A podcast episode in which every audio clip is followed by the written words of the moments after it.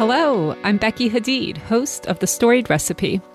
As my weekly guests share their stories through the vessel of cherished food memories, we all become better cooks, more grateful for the gift of food, and we honor those that have loved us through their cooking. Hello, listeners. I am back this week with a new to most of you episode. However, it is not brand new. A few things have come up this week some unexpected obligations, including traveling out of town for a funeral. So I am deviating from my planned release schedule.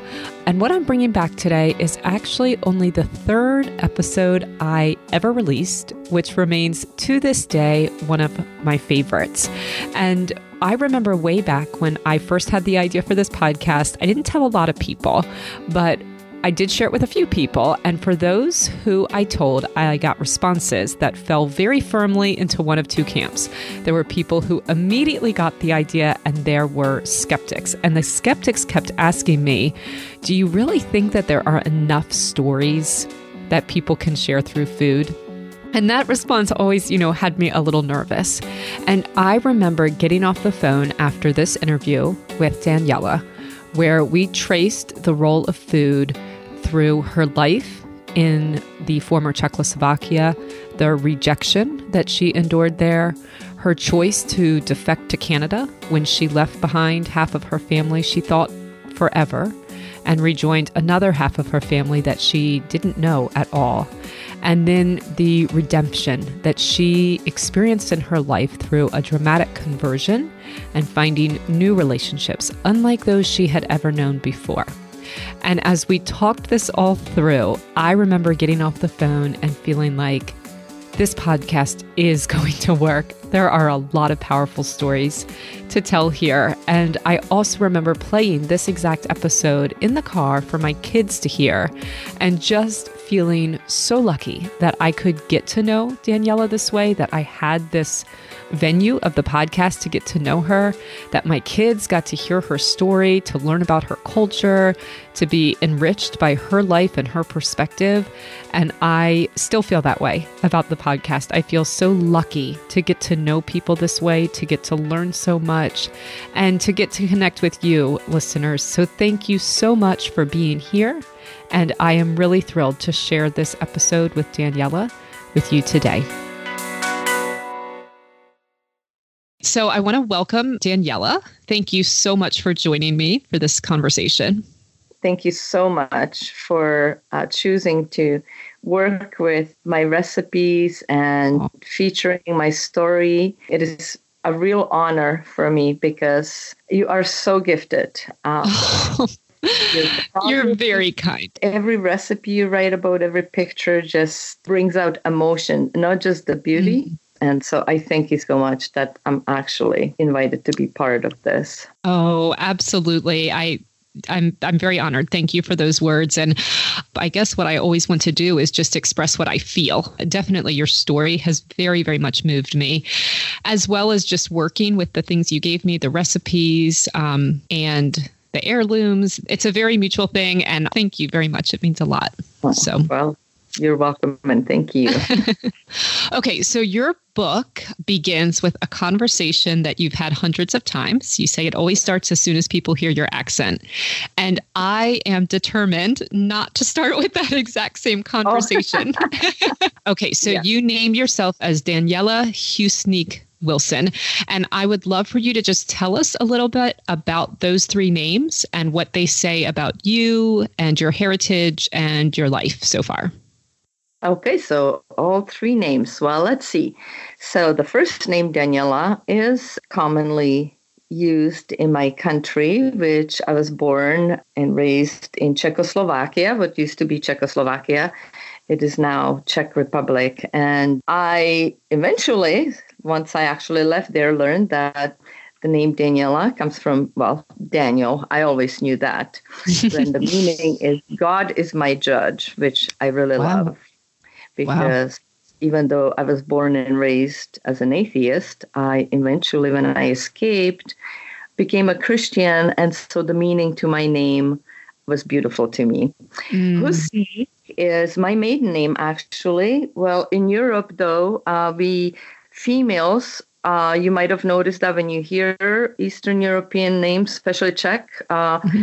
uh, Czech um, and Russian, and Ukrainian, and um, you will notice that there's an OVA at the end of oh, names. I don't know what uh, that so, is. So it's actually, I don't know if you ever heard of Martina Navratilova. Oh, yeah. Uh-huh. Right. So my true name was Daniela Husnikova.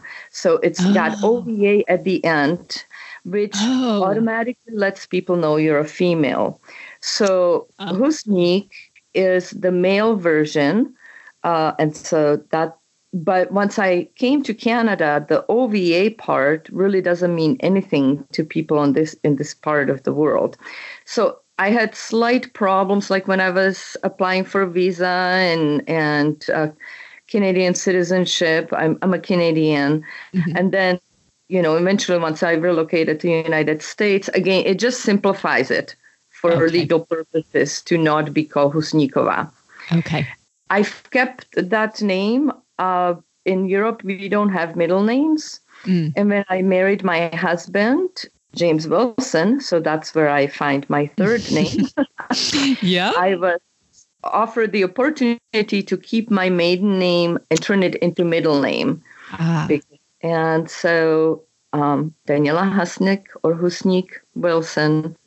Okay, well, I'm I'm so glad I didn't start with the same conversation because that's right. Our, yeah, our listeners learned that you were raised in Czechoslovakia, um, defected to Canada, and now live in the U.S., which is critical information as we go through this interview. But I learned a ton about um, your name, and I I never knew that about the especially the Martina Navratilova. The ova is it feminizes a name. I had no idea. That's really interesting to me you know, picking a doctor in Czech Republic was much easier. Oh. If you wanted to pick a female, you would look in the phone book and you would find doctor, you know, something something with OVA at the end. You knew automatically it was a female. It took me a while here to adjust to Dr. Smith. I have no clue if that's a female oh. or yeah, you have to stalk them on um, you know their yeah. website or something to try to yeah. find a picture and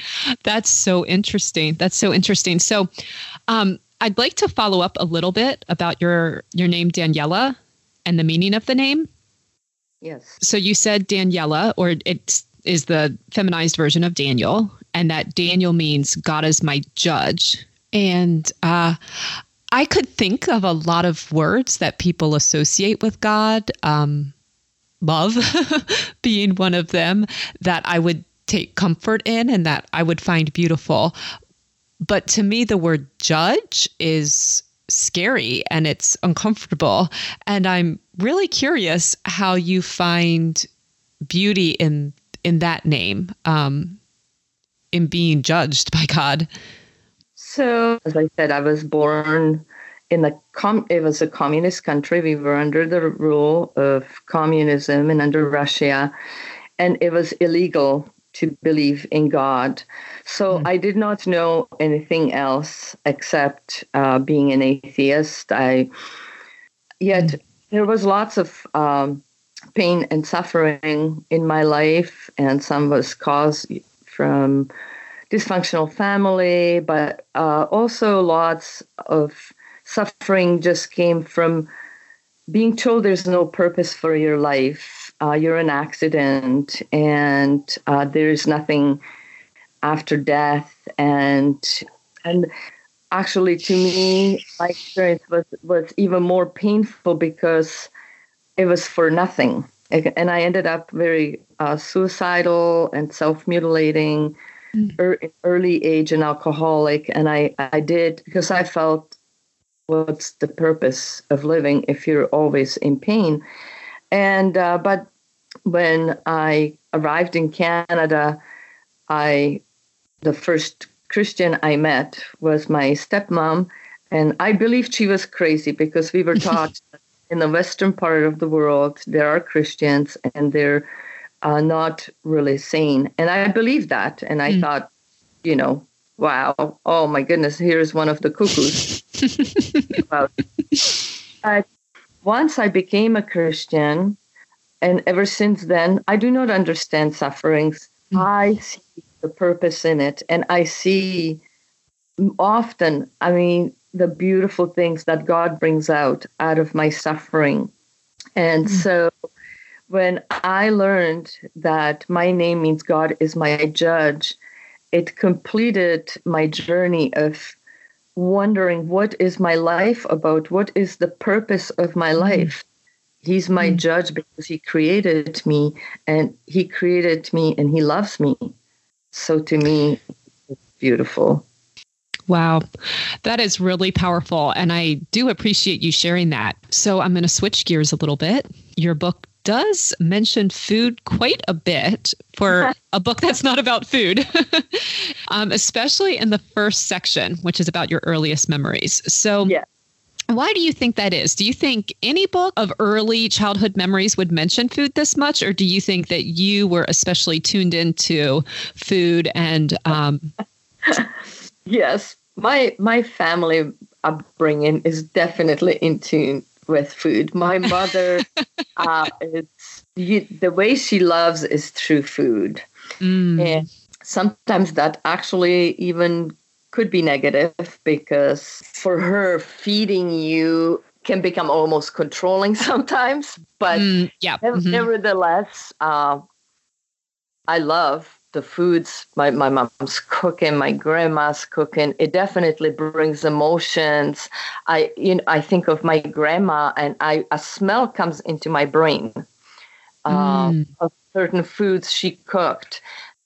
A very defining event happened to you individually and nationally uh, in 1968. Russians did occupy our country in 1968 officially. Uh, that's when they entered uh, with the tanks and uh, pretty well. So I was five years old then. Um, and so I didn't know any other way, um, in fact. Mm-hmm. And I do remember that that was a very difficult year in many ways. Uh, my early memory from that year is well when the Russians did enter, and um, I watched the tanks uh, with my brother and our friend, and the streets were rumbling, and you know we mm-hmm. didn't understand it as children.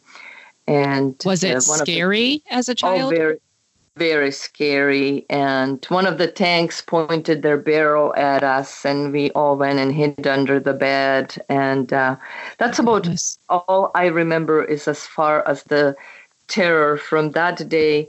Um, then through the rest of the years, I have developed um, certain uh, fears that I didn't realize until I actually left the country. So even today, I can struggle a little bit with this, but not as severely as I did in the beginning years after I escaped. For example, um, jets flying over my head, uh, you know, and living in the area where we live, sometimes that happens, right? Yeah. You see, and I, I can I can handle it now, maybe the first once or twice, but if they keep flying over and over, I start having, I guess, like some kind of a PTSD. Yeah. Because we lived in a country where we were always preparing for war, and in our schools, you know, we had gas masks and we were doing survival uh, skills. We had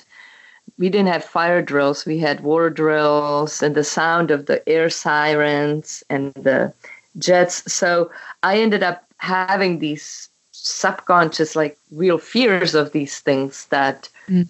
realized once i left the country that how much they were impacting me even yeah. in part of the world but the other really traumatic event in 1968 was that um, my father and my mom who already had apparently dysfunctional marriage, uh, he decided to escape because in 1968, mm-hmm. as you may know, many people escaped before the borders were totally shut down. And my father was one of them, and he took my older brother, my best friend, with him, and he left me and my mom behind. I didn't understand it. As I said, I was only five years old, but yeah, I do remember. Not finding my mom down on the floor crying, probably the kind of cry that you only hear when a mother loses her child. And uh, I remember trying to comfort her by giving her my little rubber horsey, and of mm-hmm. course that wasn't going to comfort her. And and I lost my brother and my father, and I was left behind. Which at that time, I mean, I couldn't process it as a five year old. But as my life went on, even though my mom remarried and I was raised with my stepdad who loved me, but it left me always feeling rejected. And the older I grew, the more rejection I felt by my father. And um, it led also to feeling rejection by my mother because I was a reminder of, you know, the painful event in her life because I mm.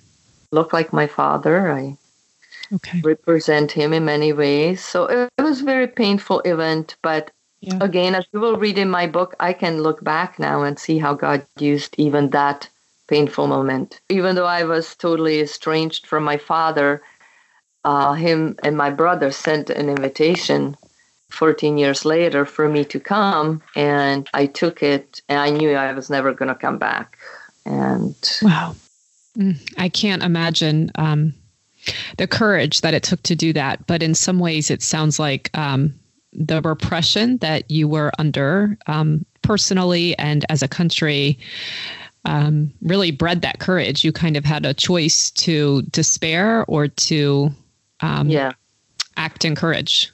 I think it was, uh, I mean, I can see now that God was in it, but I didn't know that then. And so from my, uh, my own life, it was a desperation, a last call to either live or die. And I just, wow. before that, was released from a mental hospital after attempting to take my life, and I hurt myself really badly.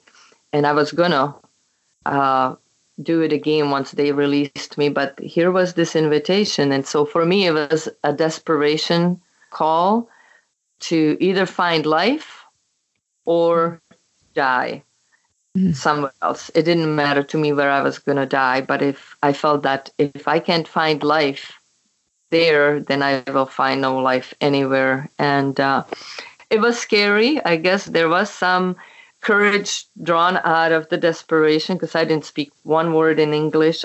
I loved my brother. I missed my brother. And God used that to get me out of there. I'm not sure I would if brother wasn't here. Mm. So it's hard for me as an American and probably for most of the listeners to understand the type of repression that um, you lived under um, in a communist country. In fact, I was struck very early in the conversation. You said the words, it was illegal to believe in God. And I honestly, as an American, I cannot fathom it being illegal to believe something. I just, I, I, really can't even understand what that would feel like. So my question to, you know, relate this and bring it back to food a little bit is as, um, as your culture was kind of, uh, brought into conformity with the culture that was the vision of the Communist Party how did that affect your um, heritage? How did that affect the things that you were allowed to hold on to as a people group, specifically your food? I don't think that has changed much. If anything, I think the food Good. is changing more now than ever because it is open now. Uh, uh-huh. And lots of the Western uh, ways have come in. I remember when I first went back after 25 years I was in such a shock because there were McDonald's and Kentucky Fried Chicken and all kinds of Western type of restaurants and places. So now I see it, even like my friends who live there, they're definitely starting to get away from more of the really traditional Czech mm-hmm. cooking. They're starting to eat more of foods that are being introduced through other mm-hmm. cultures. But mm-hmm. then I think it was impacted by the communist regime. That's good. So you think the um, the recipes are largely unaffected and um, are very authentic. Yes, yes.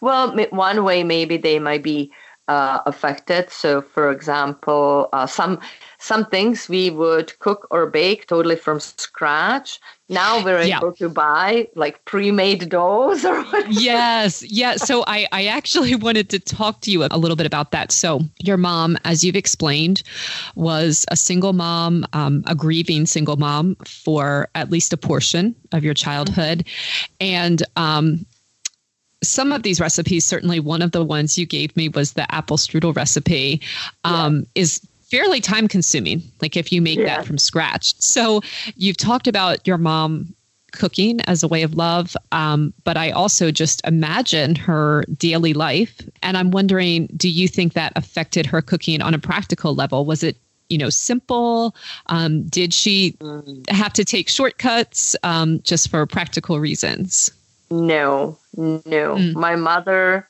never took shortcuts. My mother till this day hardly takes shortcuts.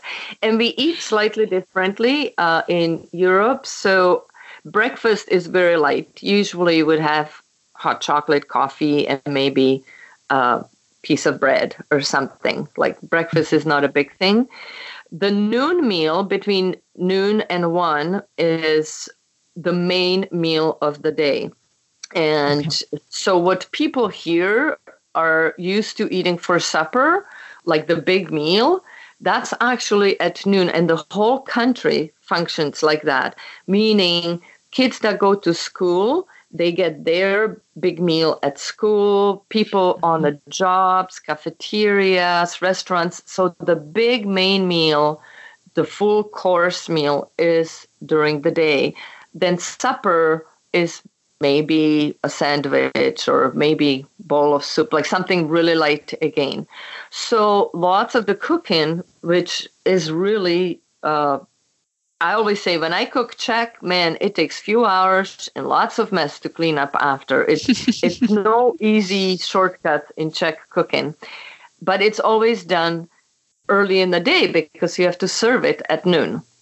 So so, so did your mom? Um, I mean, you were at school during the day. So was your mom kind of relieved of the responsibility of making this big meal for you because um, no. you would have it at school? No, well, dur- during those, uh, yeah, during the school days, yes, she. But once she got married, then well, my dad had it at work, and so did she. But uh, on the weekends, uh, summer times. My mom ended up having the kind of jobs that would either be like in the evening or on the weekends, you know, so she could still always mm-hmm. keep on cooking. Until this day, I mean, my parents, the way I was raised, I don't think I ever ate in a restaurant my whole wow.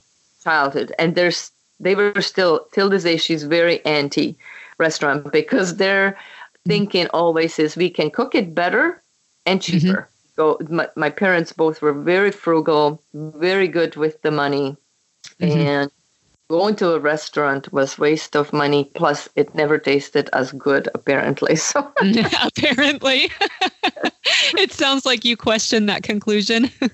Well because we couldn't even once i left and even as an adult and they would come here to you know be with us for a few months and trying to take them to a restaurant was mm-hmm. not always the most pleasant thing because yeah mm-hmm. yeah so yeah all you want is for them, them. to say thank you. Sorry? Yeah yes yeah that's right just say thank you don't complain about it. Oh Yes. So, do you carry any um, guilt with you? So, for instance, with the apple strudel, you really urged me to use the store bought puff pastry. And I have to tell you, I really, man, I really wanted to give it a shot.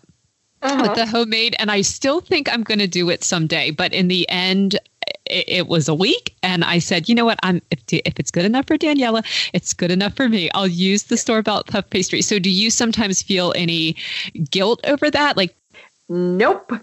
No guilt here at all. No, I can say I have been Americanized, Canadianized enough to mm-hmm. say if I can find an easier way to make this and still get that great taste, I will take that shortcut. mm, mm, mm, mm, well, that's good. I'm happy to hear that. Uh, yes. There's a lot of things to do in life, and I think it is a balance, um, especially for those of us. Um, it sounds like we're really similar in this that we both love cooking, and we do both speak love through our cooking. Um, and that's a good thing. That's a good thing. Yeah. And we honor those people that came before us and showed us love in that way. But as you said, and I, it can be a way of controlling or even making ourselves martyrs. I absolutely agree. And I love my mother and I love uh, her cooking and I appreciate it whenever. I mean, that's the first thing when I go visit. What do you want me to cook for you? And she will cook the, my favorites, and you know, and I do the same for my children. Oh. But my mother can also be very controlling uh, to a point that I'm almost like, huh? To a mm. point, let's say. So I know she says, okay, lunch will be at noon, and we went out somewhere, you know, touring, and we arrive 15 minutes late and yeah. it will be put away. And oh, there will be, like I said, noon. I spent the whole morning cooking. And it's like, but we're only 15 minutes late.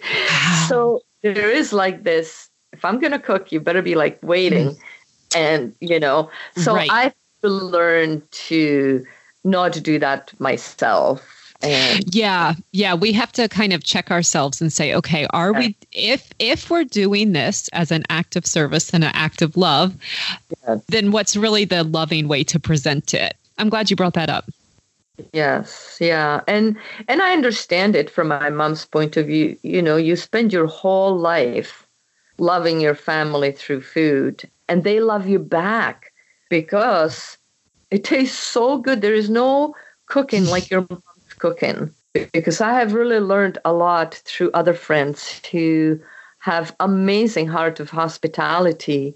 I've experienced so much love in the totally simple way of somebody inviting me over for a meal and right. So now you mentioned that the Czech people share with Americans a tradition of creating and eating Easter eggs. Yes but it's a little different. And it's the, yes. Tell us about that. Yeah, so there's high, high superstition. So the eggs represent the superstition of being fertile. Uh, on Easter Sunday, the children, which only the only the boys are supposed to go out on Easter Sunday. That's how it used to be. The boys would go out, okay. and so um, they would have this whip, braided whip, out oh, of my word.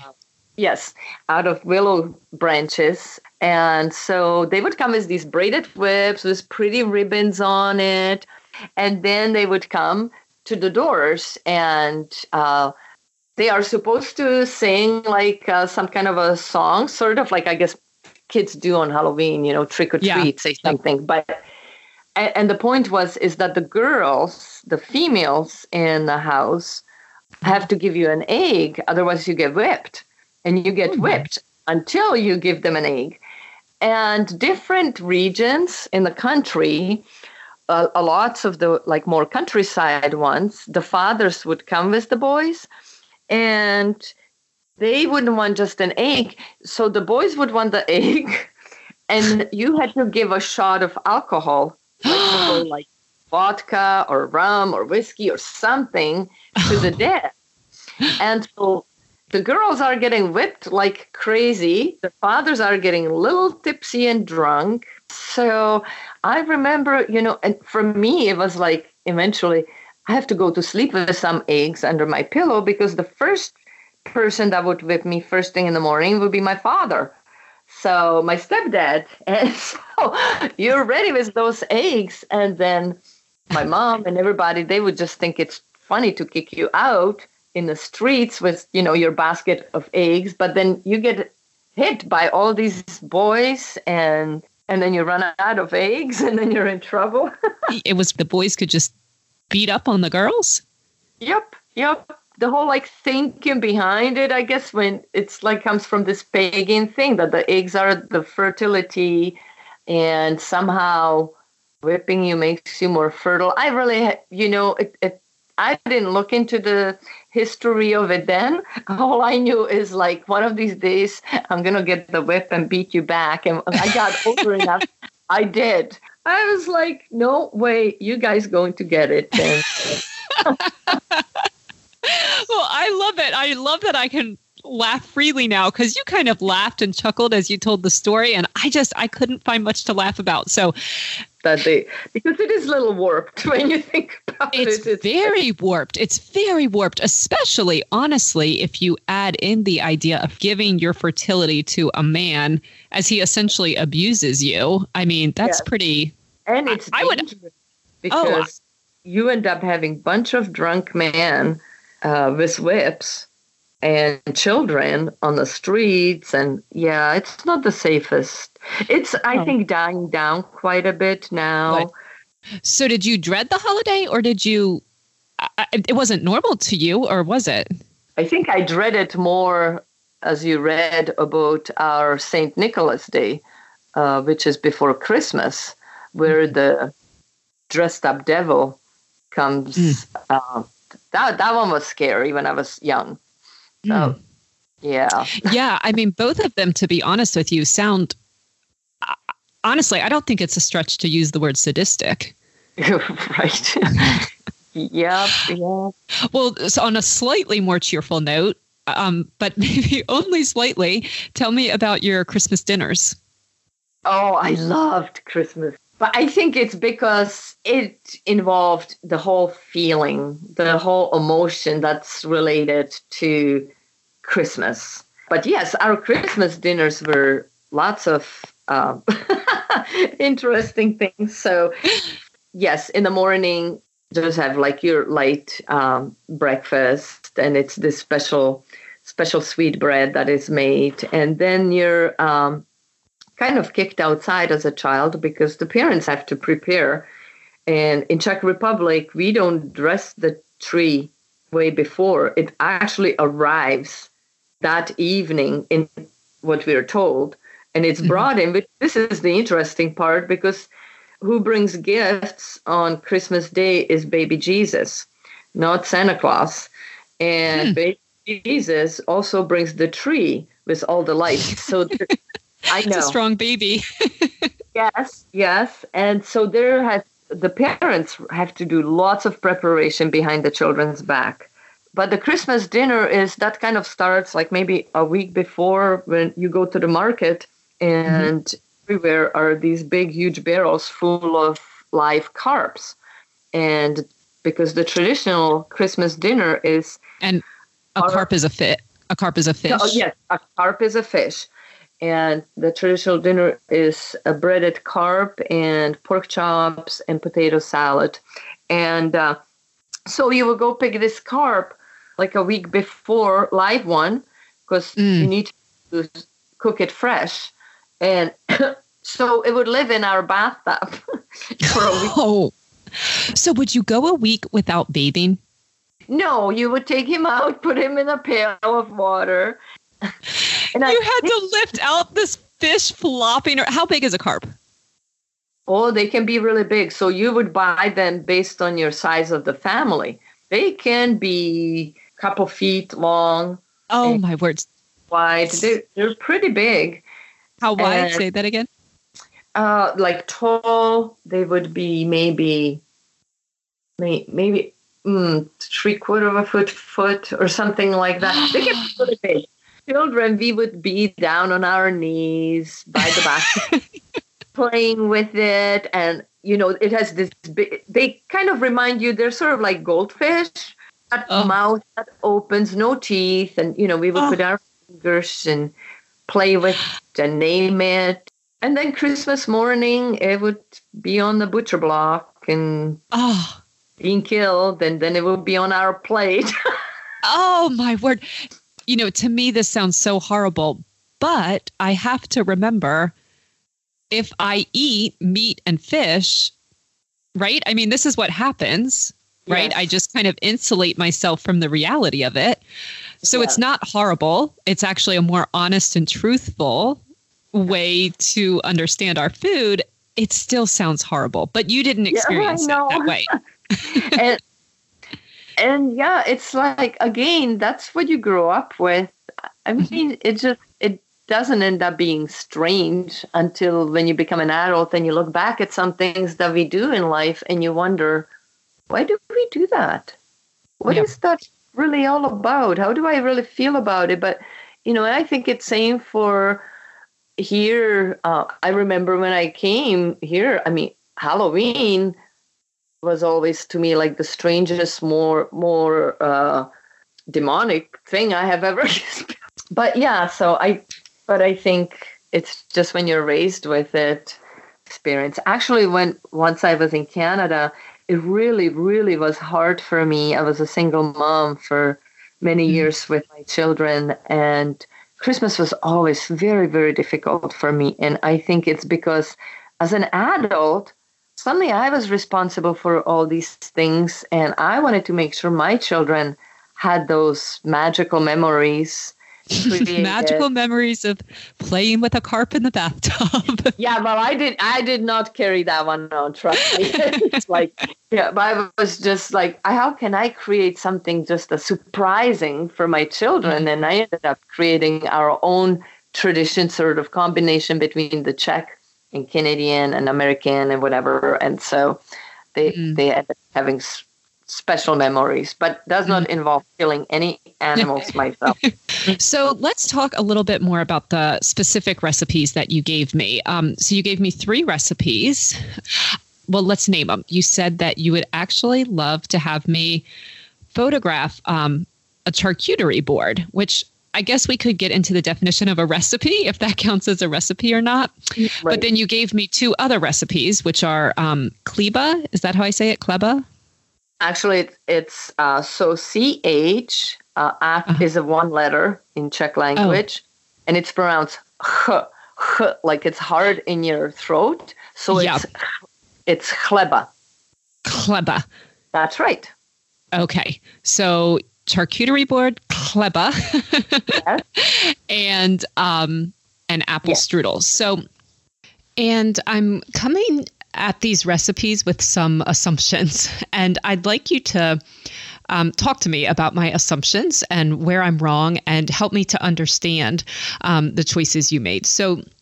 In my mind, I'm kind of setting um, two groups. You have the charcuterie board on one side, which it seems to me to be, you know, like a luxurious, um, cosmopolitan, um, expensive item. And it seems also, I guess, um, vague, like it not very distinctly Czech. And there's a lot of ways you could go about creating one. And then on the other side, I feel like there's the kleba and the strudel, which are homey, they're earthy, they're made from, um, I guess, cheap and inexpensive and readily available ingredients. So let's start with the charcuterie board, which was your first request, and tell me. So, is is that a distinctly Czech thing, and how does it relate to you and your life and uh, the people in your life? It is kind of combination, I guess, of um, the Czech and European. So my stepmom, she's from Holland, and she was married to my father. Of course, my father has passed away now, but she carried on lots of the Czech recipes. She learned how to make them for my father and everything. Mm-hmm. And so bread and some of the meat is like really big back home. Mm-hmm. So when we gather together, that's how we gather. Just mm. bread and cheeses and meats, different meats. And mm-hmm. that's it's such a sweet memory for me mm. because we just sit and mm. eat, enjoy the food because the breads are so good and the meats and we just enjoy the fellowship and we can sit like that for hours. Mm. And so the board might be known also in other parts of other countries, but I think the reason I picked that is because it has like bits and pieces of my life back home and also here. Oh, that makes so much sense. Yeah. So uh, when I say it's not really a distinctly Czech thing, well, it's true, but neither is your life distinctly Czech, right? I mean, right. that kind Correct. of that Correct. ended when you were 14. 19. I was 19 when I left. 19. Okay. Yeah. So that does explain a lot. And I also start to see now that you kind of um, you group the Chleba and the charcuterie board together. It's almost like the charcuterie board is incomplete without one of your traditional breads and that's that's your favorite I guess of the traditional breads. Right, right. I yeah. see. I see. Yeah. You said earlier that the oppression of the Communist Party did not extend into food options, that um, the Czech people were able to maintain their heritage, those, those authentic dishes and everything. Were there economic changes that changed the diet of the people um, under the communist rule? So I believe so. There might have been um, but I don't think I've really experienced that whole lot. Uh, but there were times where foods were like rationed. You could only buy uh, so much bread or whatever. And that's when people ended up making their own a lot because it was cheaper to make mm-hmm. your own bread than the store bought one. Uh, in my experience in my home life, I never lacked anything. Mm we always had meat. I was raised with which this is actually thinking that I'm still trying to change in my own lifestyle today. The most important part on your plate was meat. Mm. So we all, and then you had we, Czech Republic and Czech cuisine is huge on dumplings. We have so many variety of dumplings. I, I'd love to talk about that for a minute. So meat and flour were basically the key components of every meal there, which I would say are probably the two things most um, most associated with unhealthy eating in the U.S. Do you think they're unhealthy choices? Interestingly, mm-hmm. uh, when I left, I, have never really known any. Um, I don't know how this is all going to come out, but this was my experience and my observation. Mm-hmm. I left Czechoslovakia and one of my f- first culture shocks, I had lots of culture shocks when, when I arrived in Canada. And one was related to foods. I remember taking pictures. I've never seen so many food choices in the stores, wrapped mm. meats and beautiful little plastic, everything everything was so appealing to the eye. Boxed cereals with color, like it was so overwhelming. So I was mm. more used to you go just to the markets. You, are not you're not being kind of like uh, captured by all this mm. advertisement of color and beauty of the food. You just went to buy what you needed. But uh, one of the was I've never seen so many overweight, obese people hmm. in my life. And I didn't understand it. I, I was always like, why is that? And then I, I so I attributed. I said maybe it's the time of the day people eat here mm. because we mm-hmm. eat at noon, so therefore we have rest of the day to kind of work it off because we're still wor- working through the. We don't eat and sit and go to sleep. Mm-hmm. Mm-hmm. And uh, because I was like, we always eat flour, bread, all the time, and everything, mm-hmm. and and then I started to notice people are here so sick with I'm one of them. Autoimmune diseases, gluten problems, food allergies. And so I'm constantly trying to see what. And uh, when I went back 25 years later, the first time, and mm-hmm. as I mentioned early, I saw suddenly, you know, lots of the Western influence started to come in. And one of them was foods and restaurants and fast food restaurants. None of that existed there before. Mm-hmm. And uh, we get off the airplane and we start walking, and I see so many overweight people, people struggling with weight. And yeah. so I was like, what is going on? So, mm-hmm. anyways, uh, I'm not really sure if it is because their eating lifestyle is changing or not. But there's mm-hmm. a whole other thing to the whole flour and meats. So whenever I go back to Czech Republic. I can eat bread and dumplings every day and not have any reactions or get sick. Mm-hmm. I come back here, I start eating it, and I start being sick. And so, you're kidding. No, I'm not. And so last year, I said, What is going on? So I did some research on it. Well, Europeans, the whole like European Union, and oh, they they have very strict laws about mm-hmm. their wheat, and they're not about allowed, their wheat or their meat. Both wheat okay. and meat. They're not allowed mm-hmm. to use certain products that would promote growth or you know yeah. certain hormones and all those things. I believe that's the reason when I go back there and I eat their breads and their dumplings, I'm stuffing my face every day and I have absolutely no reaction. And wow. I believe that's the difference. And wow. so while here we may consider it as an unhealthy, and for us it is somehow. Yeah. Wow. Yeah. And That's... I am trying to learn to eat less meat and more vegetables. Mm. mm, how's that going? um, not bad on most days. Sometimes my husband's like, oh, can, can we have salad today? I'm like, salad? Oh, where's the meat? I need a chunk of meat. oh, well, thank you so much for your time today. I know it ended up to be a lot more than I asked, but your story really is so powerful and challenging to me. It's made me certainly rethink quite a few things, even going back to the very first question about your name. So you're really challenging yeah. me to think, and I appreciate that so much.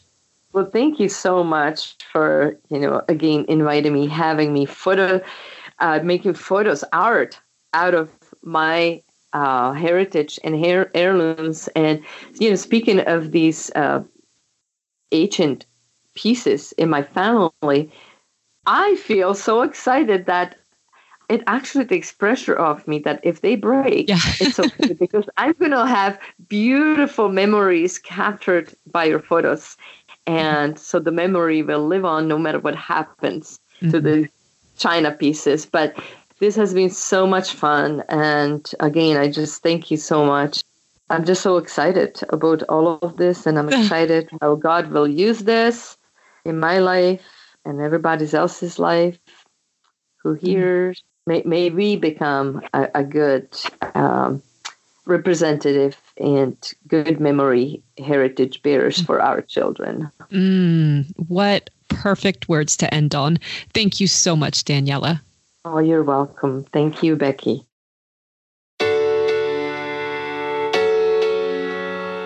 As always, listeners, thank you for listening in. You can find Daniela's contact information in the show notes. As some of you may not know, I run a blog in association with this podcast, where I have extensive notes on every episode. I also post every recipe that my guests share with me. I am a professional food photographer, so I take photos of those recipes and I share tips and information for photographers and for creatives alike.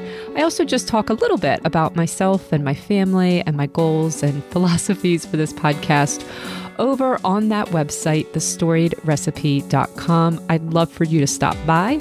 If you want access to the latest episodes, the best thing to do is to press subscribe right now. Or over on my website, you can subscribe to the newsletter where you'll get the episode and the recipe and just a little bit of an update from me every single Friday. So, again, head over to thestoriedrecipe.com to look around there and to sign up for the newsletter. That's it. Thank you and have a great week, my friends.